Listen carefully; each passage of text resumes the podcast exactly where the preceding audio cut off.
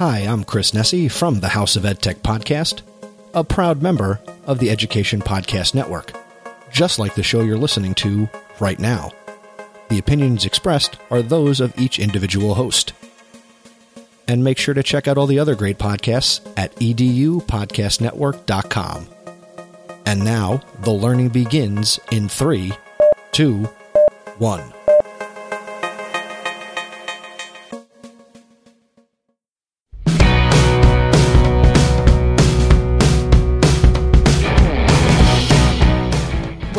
To episode 84 of the Google Teacher Tribe podcast, your source for the latest Google for Education news, tips, tricks, and ideas that you can use in class tomorrow.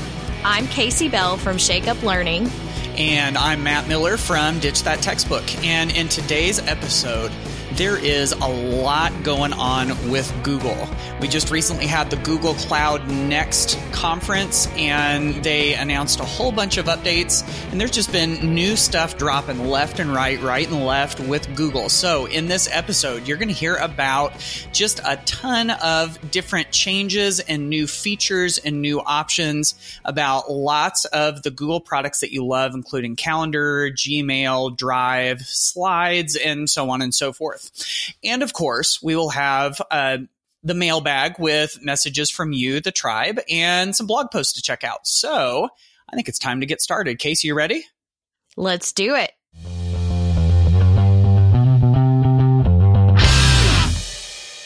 Okay, y'all. As Matt told you in the introduction, there were so many updates that came out of the Google Cloud Next conference.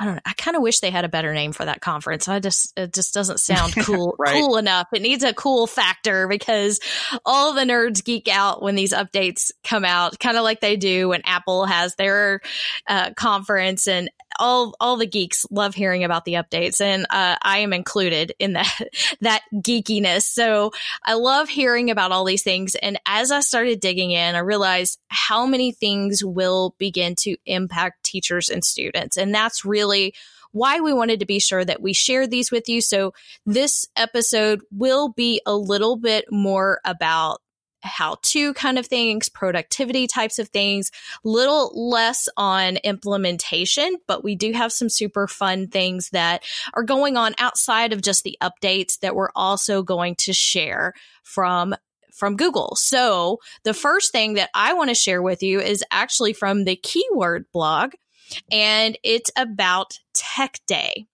And Tech Day happened uh, just a couple weeks ago at Google's Mountain View campus, where they had 875 high school students who stopped by for this annual event. And you can see in the blog post, there's this great picture of them all gathered and jumping in the air at the same time. And it's just looks like a really fun group of kids. But what's great about this program is it's not just about fun and games. This is totally focused on STEM and it's designed for students who may not have regular access to technology classes at their schools. So the students who attend don't necessarily have a lot of tech experience, but they might leave the event inspired to possibly pursue a different career path. So there's some more details, of course, in the blog post about this event, but it looks really fun. And I love that at the end, they say that their main takeaway from the students is that they're curious about tech and excited to learn outside of the classroom. I saw raw passion, curiosity, and excitement in the students. I just love that. That's a great quote. Yeah, absolutely. And I think that's a big takeaway to have. And, you know, maybe that's a, a nudge to some of us to give kids opportunities to explore tech and STEM related things. And if we think that maybe they're not all that interested in it, you know, maybe we're misguided on that. And maybe if we give them the opportunities to pursue some of that, it could be kind of a big deal. So, uh, yes, absolutely. Very, very good program that they've got going there. The next one that we've got um, has to do with some historic sites that you can go explore in 3D. So this is almost like some of those on-demand virtual field trips that you can take with your students um, directly through your browser. And since World Heritage Day came up recently, um, Google Arts and Culture, yay, Google Arts and Culture, yay, yay, yay Google Arts and Culture, yay, yay. highlighted a lot of these um, you know, a lot of these places that are they're trying to preserve digitally. You know, there are some of these locations that are in um, sort of in in danger and need to be preserved in some way, and so there's all of this 3D documentation that's going on. Um, you know, recently they did some in Mexico City. Um, there's a couple of other places in Greece. There's the Thomas Jefferson Memorial in the United States um, you know, all of these places where they're gathering information about these locations. They're gathering 3D data so that they can make 3D models and renderings of them and to be able to preserve all of these. And so what's neat about that is that you can go to the Open Heritage Project um, through Google Arts and Culture, and you can go explore a lot of these places. Um, Casey and I were just talking about how, with um, you know recent events in France with the Notre Dame Cathedral. Um, you know, basically getting engulfed in flames. This sort of highlights the importance of this. You know, that some of these locations have the potential of being lost forever if we aren't able to you know, preserve and capture them in at least some way. And so a lot of that work has already been started and you can go uh, check out the link to be able to go tour and check out some of these places digitally. I love that. And I love that we can also begin implementing that in 3D and with VR and VR goggles. So lots of, of really great places to explore explore connected to World Heritage Day, even if you're not actually doing it on World Heritage Day. Now, I'm going to shift gears just a little bit here to share something else from the keyword blog that caught my attention. And it is, as Matt called it, one of the causes of the Google teacher tribe. Yeah. One of the things that we love to promote is girls getting interested in coding and gaming. And so this is called Want to Change the Game, Design Your Own with Google Play. And essentially, they are inviting uh, teens to share their game idea and vision for the future of gaming for a chance to see their game come to life on Google Play. So they've opened up this this second annual game design challenge in collaboration with Girls Make Games to inspire teens to consider a career in gaming. So I love this. We're celebrating women as players and creators. And the grand prize winner will win $15,000 in college scholarship money and $15,000 for their school. So it's a really awesome opportunity. The blog post itself is pretty short, but you can see that there is a link to um, the details about how to enter. And it looks like the submission deadline is June 7th, 2019. So if you have any teen girls in your classes, or maybe you've got some clubs, or if you're doing Made with Code, I think this is a fantastic opportunity for some of the girls and young women in our schools. Yeah, absolutely. And in the on the page that talks about this program it says you've already got what it takes. You don't need expert coding skills or perfect drawings to be a game changer. The most important thing about your game is that you dreamed it up and then you made it. So um, you know it doesn't have to be anything super flashy. And then it does say that the winners will have their game ideas built and launched on google, the google play um, store. So you know it, you don't have to be an expert coder to be able to jump into this which is is super cool. So we're going to again switch gears and we're going to talk about some updates to calendar.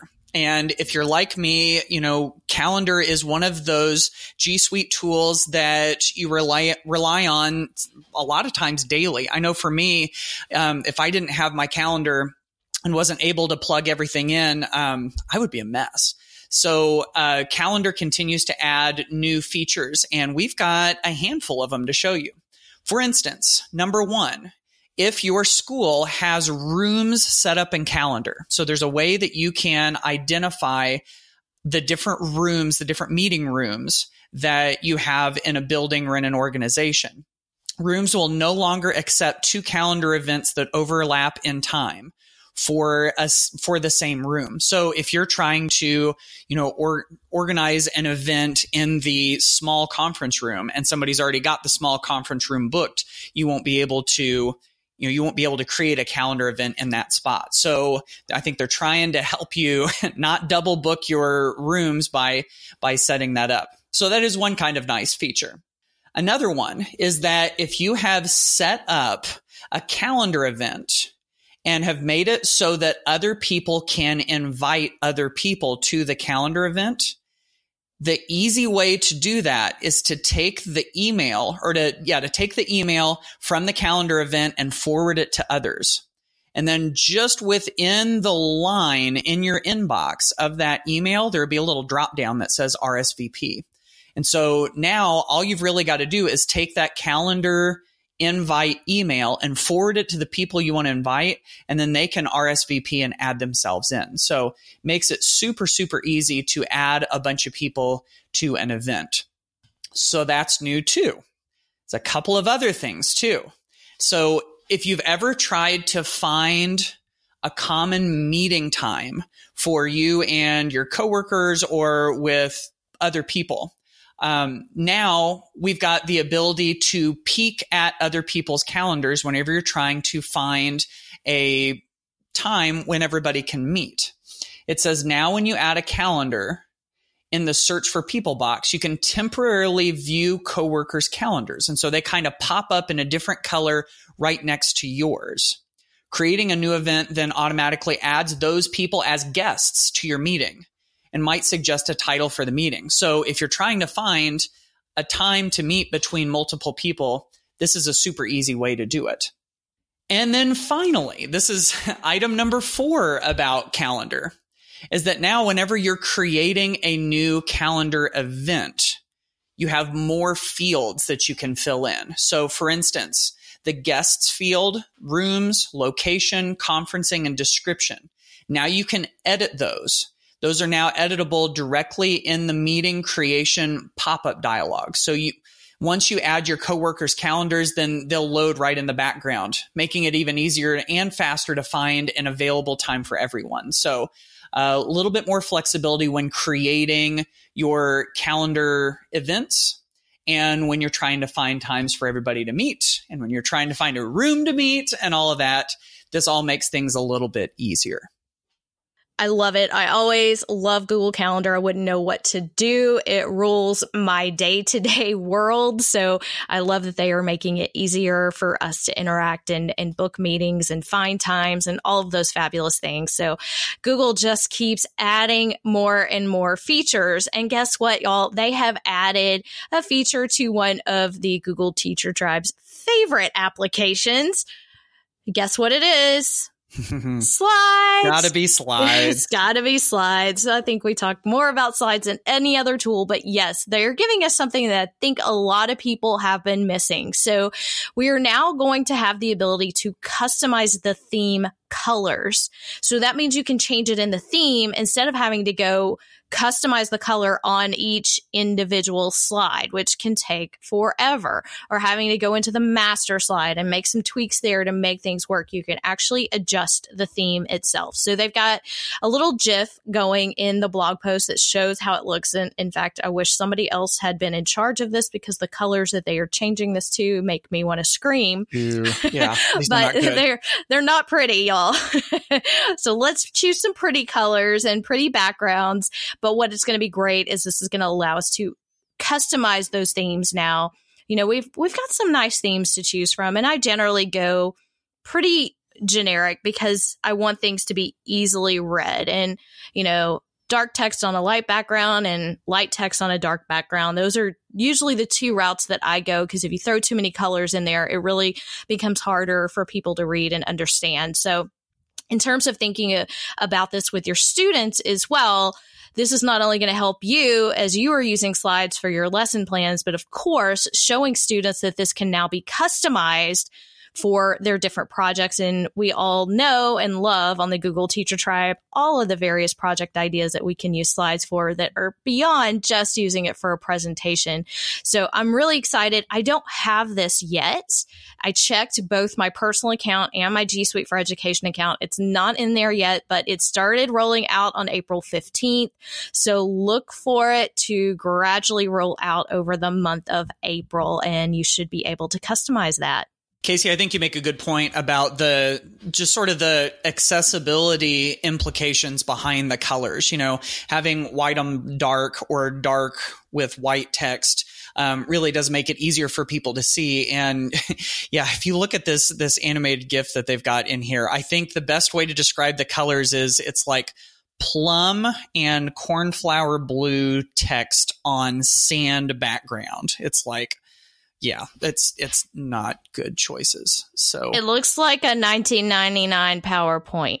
I don't know why they chose that. Does one. oh my goodness? Yeah, I, I well, we're we're leaving aesthetics up to the Google developers. So you know, maybe maybe that's what it was. So Anyhow, let's uh, let's keep moving. Let's move to Drive, and more specifically, let's talk about team drives. I know that this is a big issue for uh, some of us in schools where we have files that are accessible to everybody in our department, or everybody in our school, or everybody in our district. And what's nice about that is that when something is put into a team drive, it doesn't have an owner, so to speak, because it's owned by the team drive.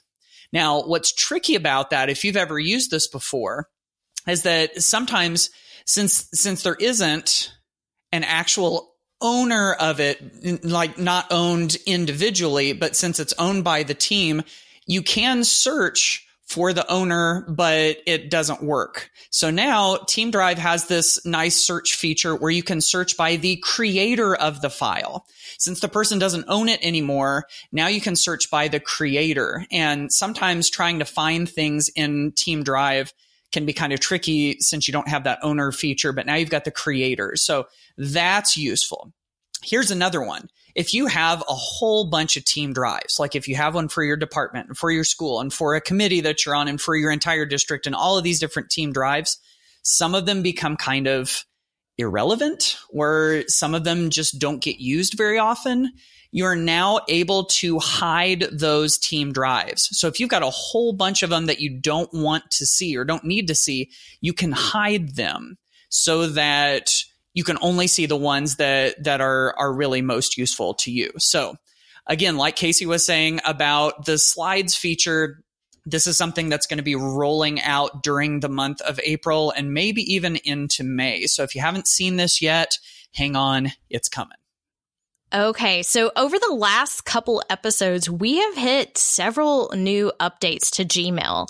I think we've we've had some new features coming along. We have said goodbye to the beloved inbox by Gmail that Matt and I both really enjoyed, but they are definitely kicking things up a notch with the Gmail capabilities. But recently on the keyword blog, they published some Gmail tips. So these are less about features and more about how to manage your inbox and your sanity. And I thought it would be really useful to share this because these are some of the things that I suffer from myself. Um, my inbox is crazy. I wish I could say I was one of those inbox zero people. That seems like something that it's just impossible to me at this point. So, but these are some really good tips that that I wanted to share with you about your inbox. And of course, you can apply this to other applications if you're using something else for your your email, but especially with Gmail. So, number one tip is to cut down on notifications. And this is something I did a couple of years ago, but I turn off notifications on my phone for email. And because it's constantly distracting me from other things. So, you know, when you go into your phone and you set up all these notifications, if everything is constantly buzzing and interrupting you, it makes it really hard to focus on one thing. So you can also set up notifications just for certain emails. So I've I've done that during some different uh, time periods to be able to focus on big projects, or I wanted to know when an email came in from a certain person. But that allows you to also sort of disconnect when you need to disconnect and focus.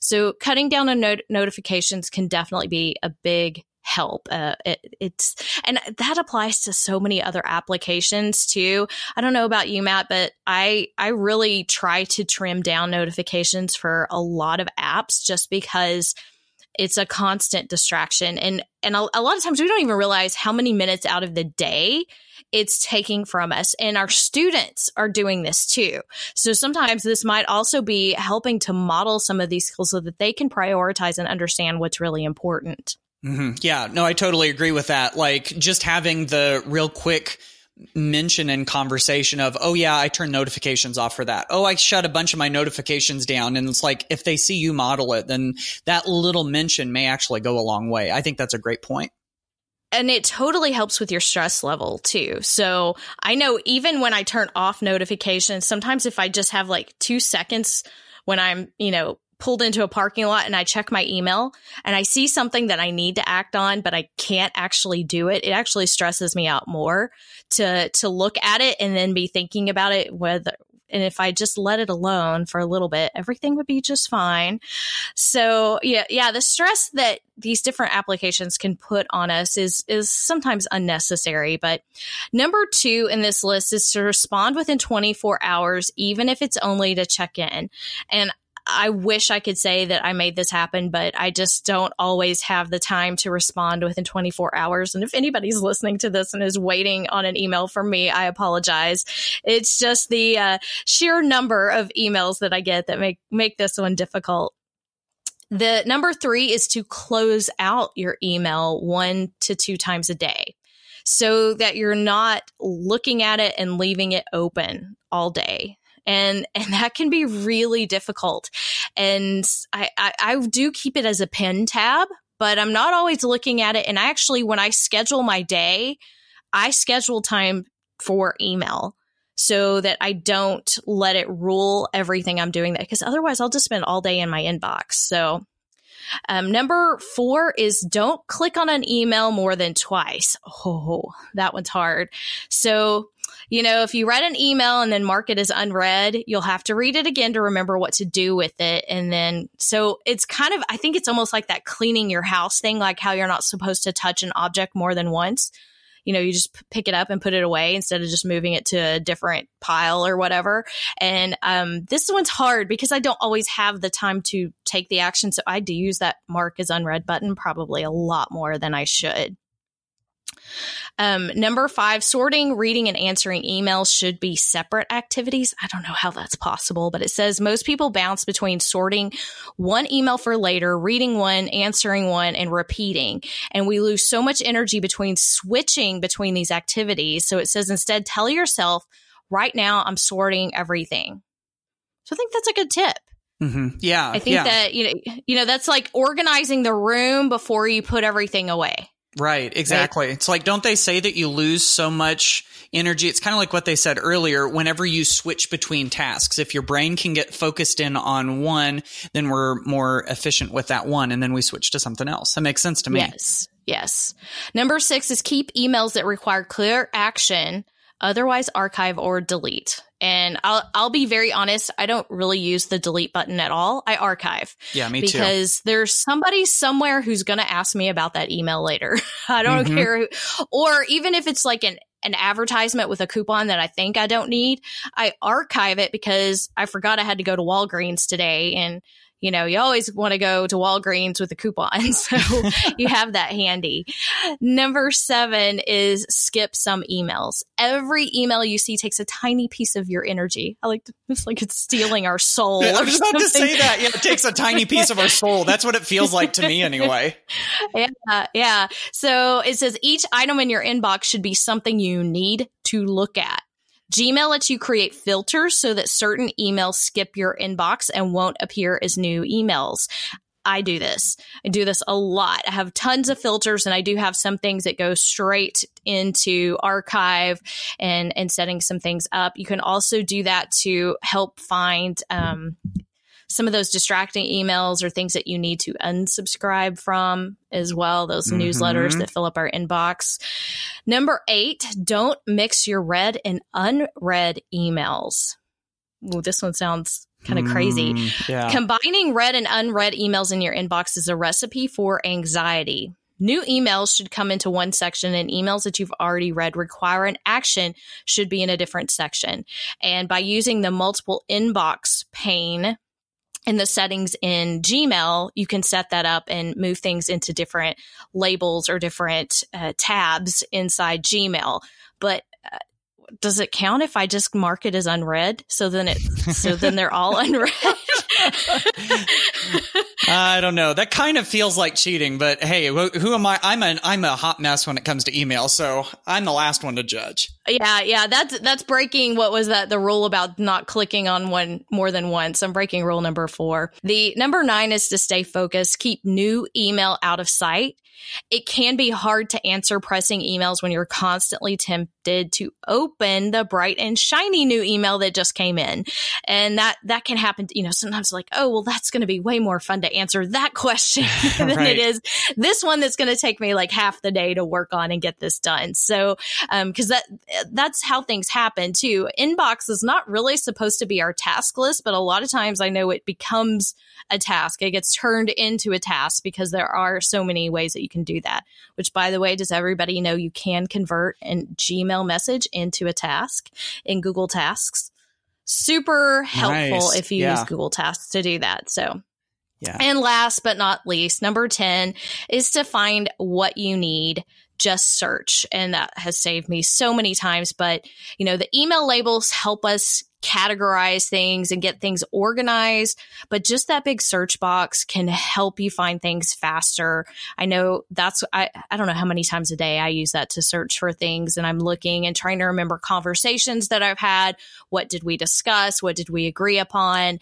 You know, maybe those parent emails that are coming in, making sure that when the parent doesn't show up for that parent teacher conference, well, maybe I wrote the time down wrong. I'm going to go look at my email and verify so that you can have that that extra count of uh, accountability between each person who's agreeing to meet and things like that too. So um, I think these are some great tips, and I, I hope everybody found this worthwhile. I just thought it was a great article to share, and I know everybody sort of suffers from this inbox insanity. Right. Yeah. This is definitely something that touches everyone. I know for me, I'm interested in digging into this whole uh, multiple inboxes thing that, that you just mentioned. I think as soon as we get done recording here, that's the thing I'm going to be looking at. So yeah, definitely, definitely good stuff. So there you have it, a whole bunch of updates to some of those G Suite products that we know and we love. You know, we're always trying to keep you up to date on things and there are even more updates that we couldn't even get to today. So we're going to continue bringing those to you on the next episode and in future episodes. So definitely keep an eye and an ear out for that. And if you want to get the links or more information about any of these, of course, you can head to our show notes at googleteachertribe.com slash 84. And I also wanted to mention that there was a big summary that Google put out about Google Cloud Next. So we've included a link to the summary of all of those announcements since there's no possible way to fit them all into one episode. So those are also in our show notes. There's a letter in your mailbox. Hey, you know what? This is all your mail. Hey, maybe I'll give you a call sometime. You've got mail.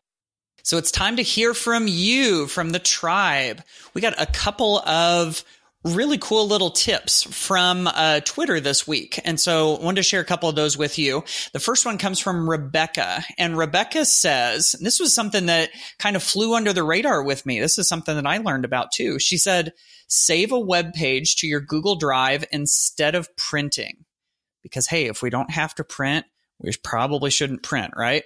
She says, I just found this by accident. Simply change your print destination to Google Drive and the web page you are looking at becomes a PDF. So, and she, she gives a link to the Google support page that shows you how to do this. So, so if you've got a page, especially something like a, you know, a blog article or a web page, and if you were thinking about printing it, instead of using the destination as your printer, just change the destination to save to Google Drive and it'll change it into a PDF and stick it right into your drive. Pretty cool stuff. So there's that one. And then there was another quick one, and this one was from good old Joe Marquez. He actually posted this before he was on the show last week. And so he says, are you a Pear Deck fan? And have you been dying to use the closed captioning feature during a Pear Deck lesson? He's talking about how if you use Google Slides, we have this live closed captioning feature. We've talked about it a couple times on the show where your microphone picks up your speech and in real time will transcribe it onto the screen.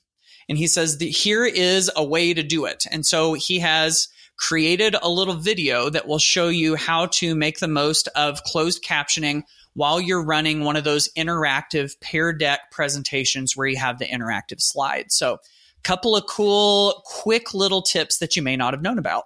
I love that the tribe is always so willing to share and to rely on each other to ask questions and get some good answers. And we have just that. So a longtime listener, Bailey Sandsmark, has left us a SpeakPipe message. Hint, hint. Y'all know we love the SpeakPipes when we can play your voice on air.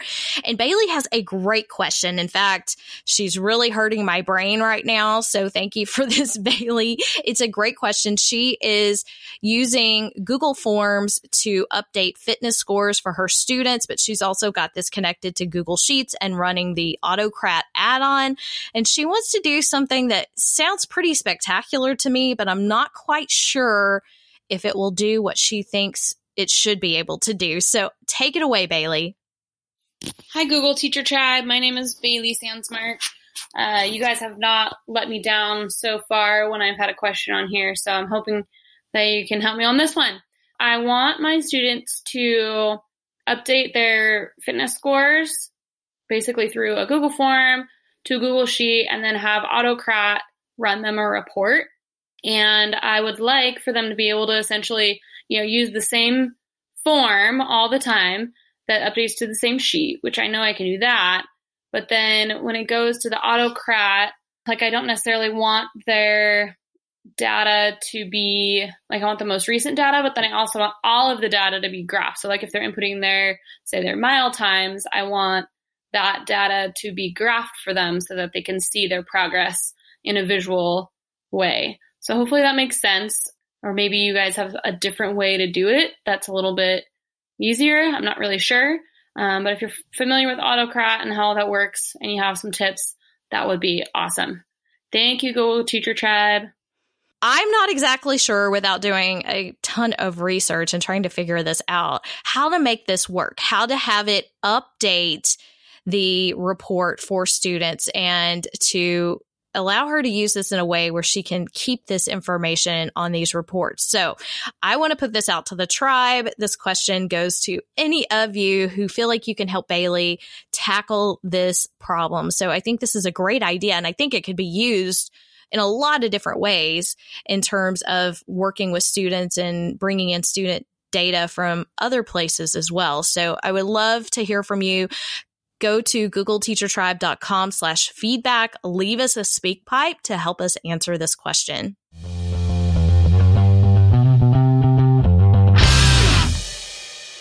So let's jump on over to the blogs and see what's been happening. I have a new post that I am excited to share with you. It's called The Teacher's Guide to Digital Choice Boards. And this post has culminated over several years of work and presentations and working with teachers. I love choice boards y'all have probably heard me call them learning menus more than choice boards, but most people call them choice boards. And we use Google a lot to create these, you know, creating tic tac toe boards and other types of really cool menus and slides. So I've tried to put this together in a cumulative type of form so that it's a one stop shop. So all of the templates that I've created and the ones I've mentioned on my blog and in my book are all in this post. So this post is also a podcast episode. So you can listen to it and hear me explain it all as well as get it all in the post or download it in a free PDF. So, kind of got three different ways that you can engage with this and save this little ebook to um, your Google Drive and share this with other teachers who are interested in learning how to differentiate and give students some choice. So, there's lots of fun freebies in here. There's product choice ideas and some tips and things that I learned the hard way, I should say. All those things as a teacher that I uh, would now do differently have been included in this post. Oh my goodness. That's that's an amazing resource. And how much is that? Isn't that like 20 or 30 dollars or like 170 dollars or something? No, what? it's for I was trying to like joke about you, you cut out again, so all I heard was the 107. Sorry, Yeah. no, that's not your fault. Th- that's okay. Okay, I was- oh, I can react again. Hang on. No, okay, okay. Here, I'll say I'll say it again. We'll start over. Okay. Okay, I'm sorry. Wow, that is that's an amazing resource. And how much is that again? Isn't it like twenty or thirty dollars or hundred and seventy dollars or something? It's a hundred dollars per page. No, just kidding. of course, it's free, free, free, free. That's how we roll. Yeah, exactly. That is that is pretty impressive. So definitely go check that out.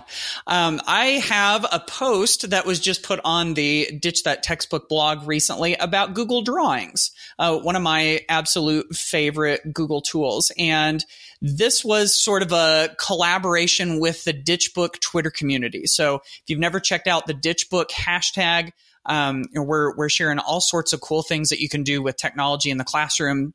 And boy, people came out with some really cool ideas for ways to use Google Drawings. Google Drawings, of course, is kind of like your um, it's kind of like your poster board, uh, digital poster board uh, in the G Suite.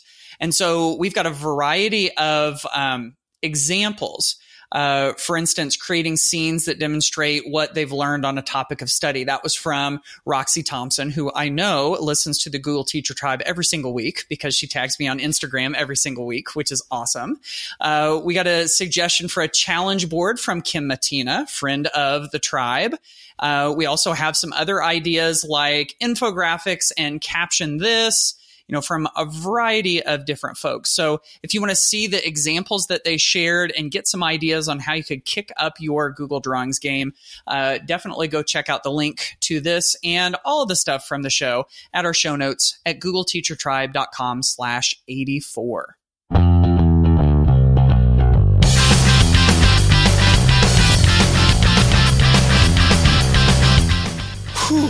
We have had a lot of stuff in this episode, haven't we? Lots of little tidbits and tips and new features and everything.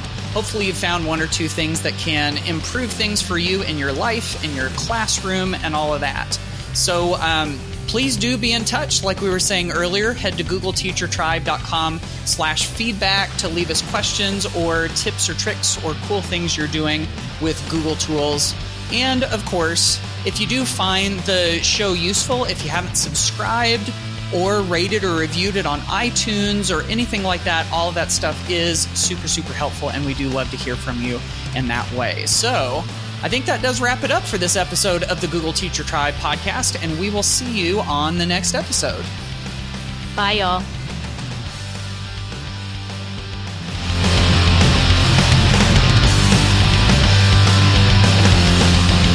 Thanks for listening to the Google Teacher Tribe podcast. Keep up with every new episode by subscribing on iTunes, Google Play, or Stitcher, and by visiting GoogleTeacherTribe.com. Get in on the conversation on Twitter by using the hashtag GTTribe. Until next time, keep harnessing the G Suite power, and may the Googles be with you.